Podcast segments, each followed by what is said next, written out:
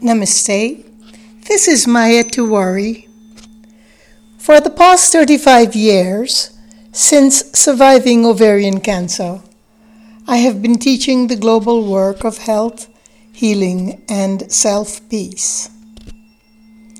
I am the founder of the nonprofit called Wise Earth School of Ayurveda, the first of its kind in North America.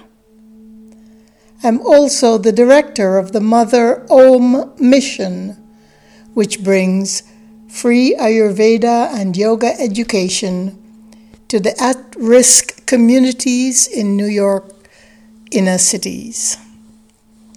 I have been a featured speaker for the Parliament of the World's Religion and other major conferences globally.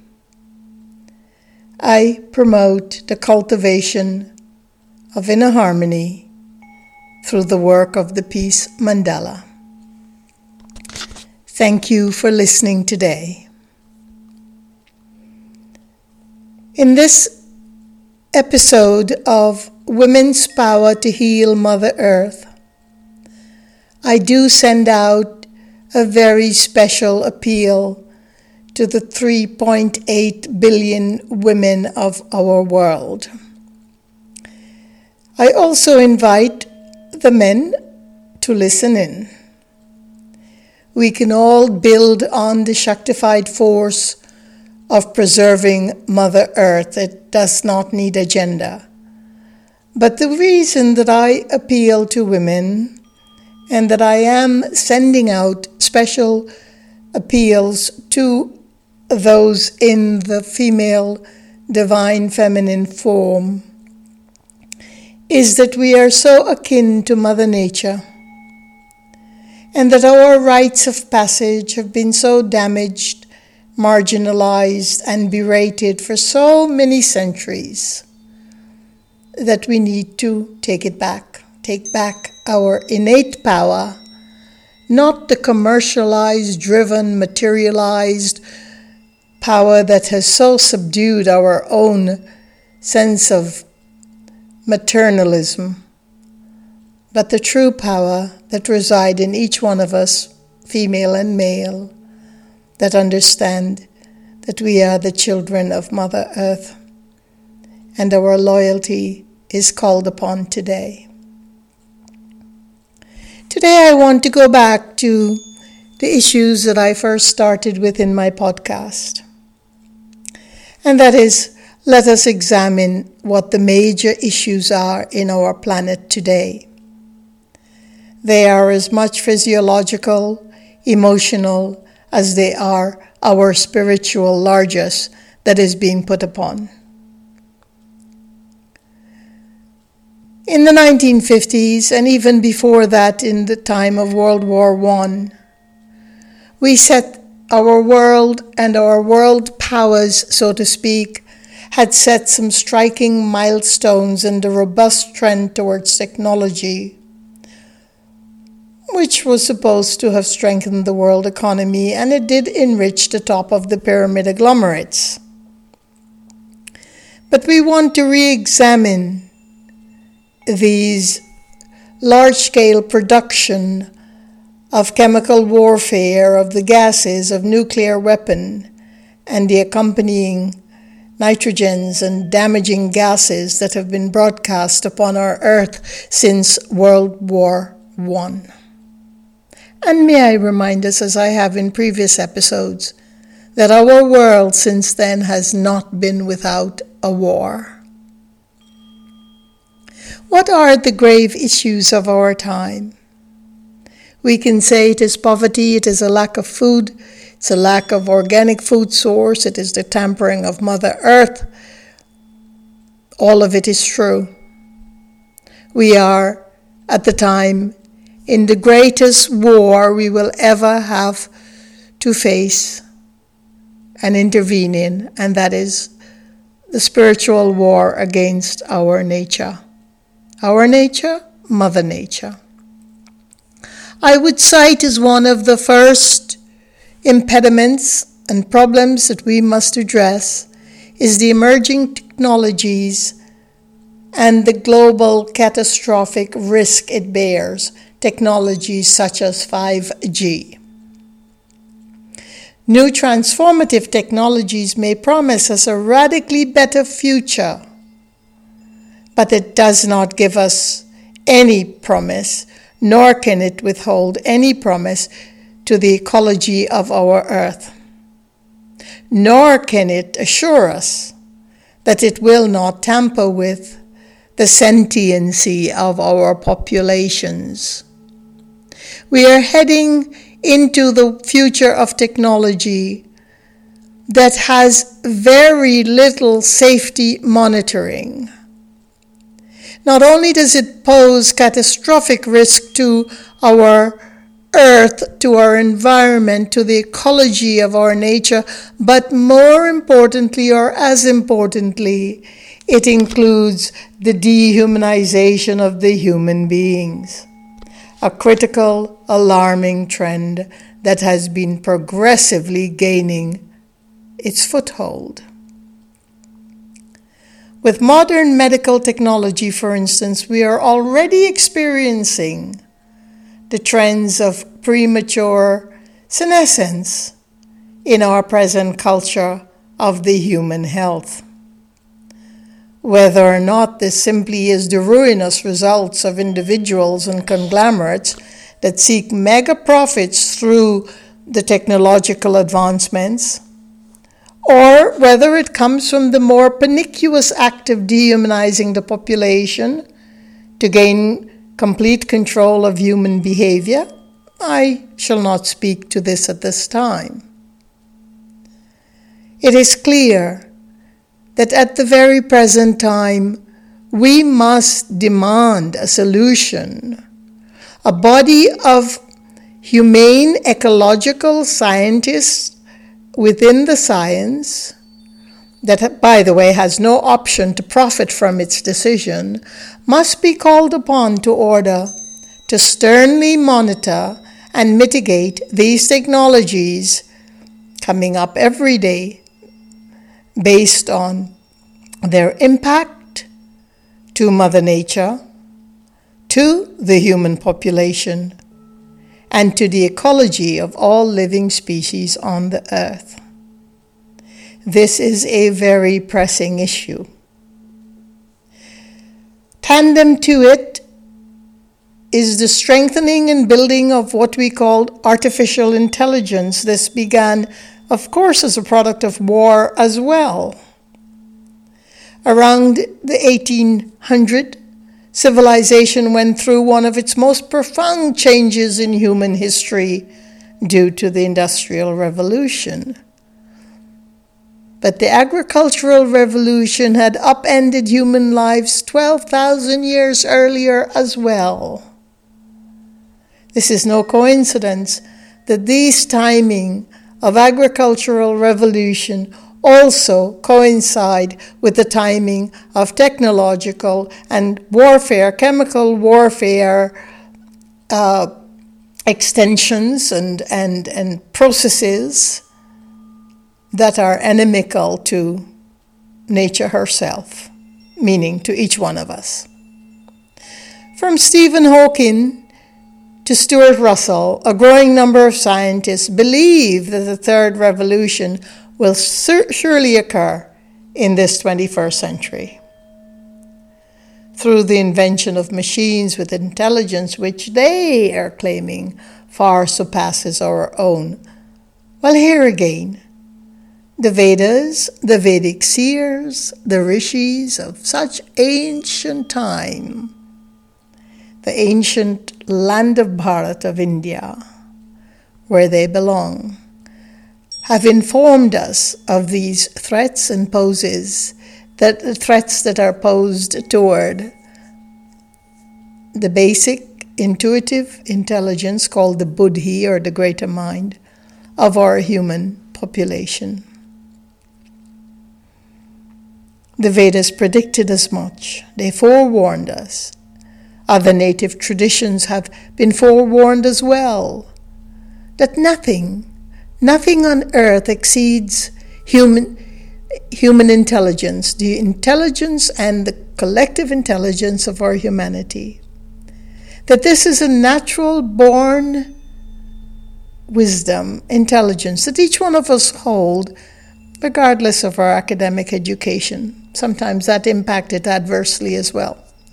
The only way that artificial mechanized intelligence can outwit the intelligence of the human person is if we set out to tamper with the human ability itself, with its own natural intelligent function. And therein lies rife with the rub, the riddle, and the rubble. What I'm trying to say here is that no artificial intelligence will ever outdo that of human innate intelligence, although it will create a very chaotic, uncontrollable environment, I am sure of that.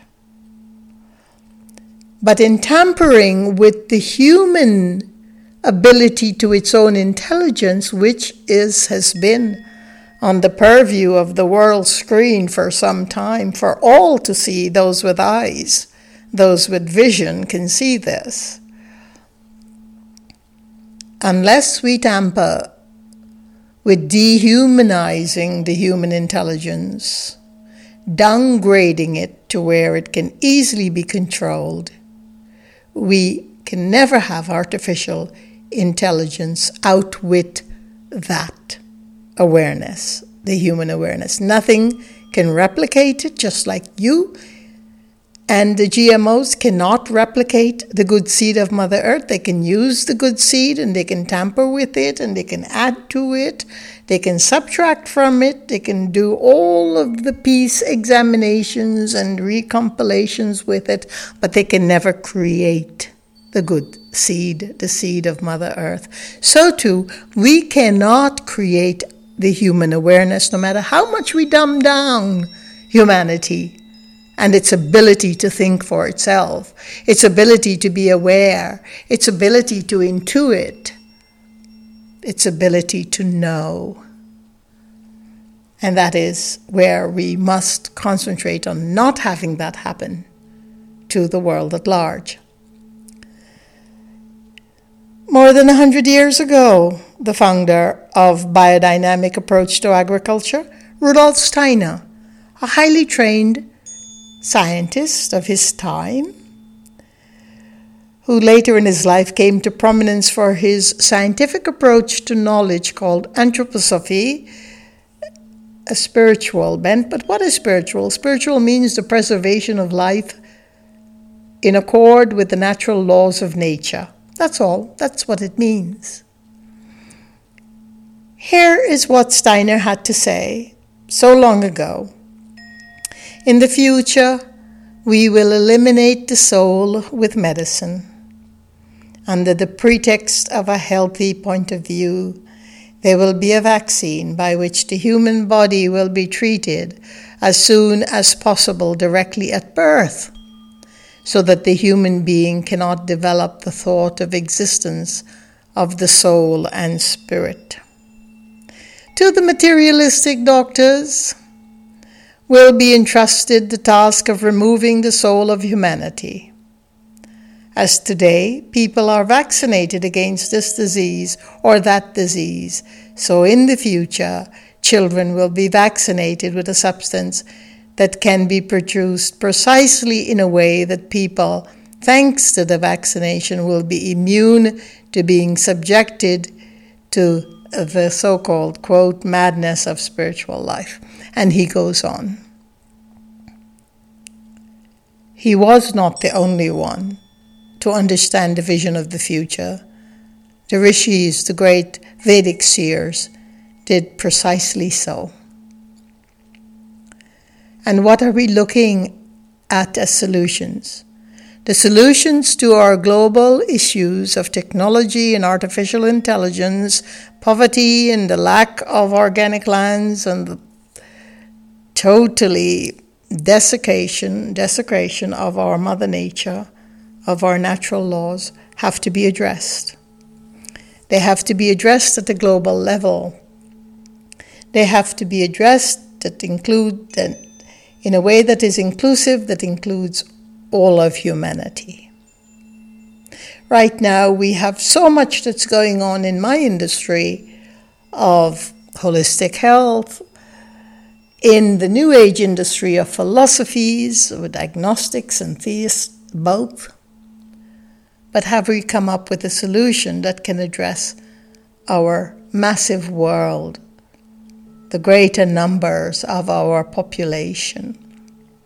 Doctors trading in their medical, whatever they have learned in their medical allopathic cultures, to selling holistic medicines at an enormous price will not be the solution to our population. No remedy can, holistic or otherwise, solve our problems. I've been saying this in the work of Wise Earth Ayurveda, in what I call inner medicine healing, oh, for the last almost four, cent- four decades now, felt like four centuries.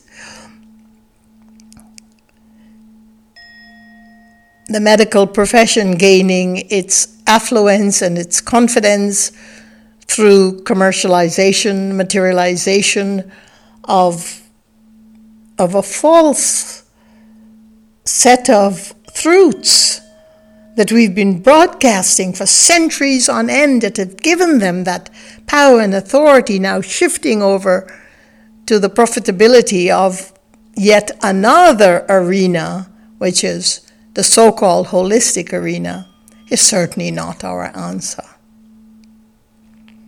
There are many good people that have been trained in the simplicity of Mother Earth, with solutions that are simple and that appeal to the ninety percent of our world population. Those are the solutions we must go after.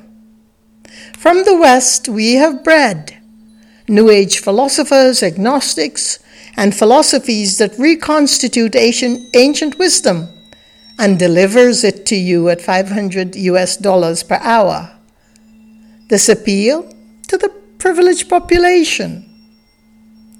Let us say ten percent of the world population is affected by these New Age set of, of reconstituted wisdom. And that is about seven hundred forty million people. It's still a large sum of people, but that is the privileged two percent of our economic society. And from the East, New Age theists and believers, the gurus, who may wear a thousand U S dollar pashmin shawls and eloquently relate to you a commercialized version of Vedic wisdom or Eastern wisdom. Which percentage of the population do they serve? The same ten percent of the world population, approximately seven hundred forty million people, the same number who, of people that have access to clean environment and organic foods. But who serves the remaining ninety percent? seven point two billion people on our earth who can't afford and have no access to these privileged wellness programs, organic foods, or these elitist, elitist services. The same ninety percent of the world population that holds less than two percent of our global wealth. And so it is time that we ponder on the issues at hand and how we are going to formulate through our own individual awareness and understanding of our issues to such an extent we do not need to even be high school graduates to understand what I'm talking about. We simply need ninety percent of those of us who are part of the two percent of the global wealth of this world. We need those people to come forward, to be able to vote in the types of government that they need to work for them, not the history of what we have had that have been called government or governance.